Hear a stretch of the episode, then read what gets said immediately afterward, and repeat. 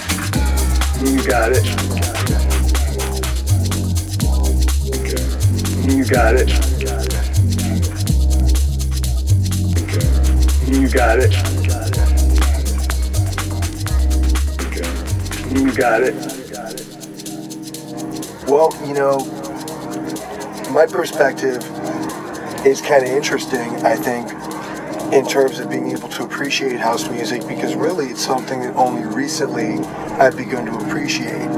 I've been exposed to house music a lot when I was from 26 until the time that I was about 30 years old. I heard it a lot, but at that time in my life, I was kind of an angry person. And as much as I enjoyed going to the clubs and partying you know, rolling shit like that. It was great, you know, a lot of great people. I still never really clicked into what the whole frequency about this music and this environment and these people sharing this love with each other. I didn't really get it.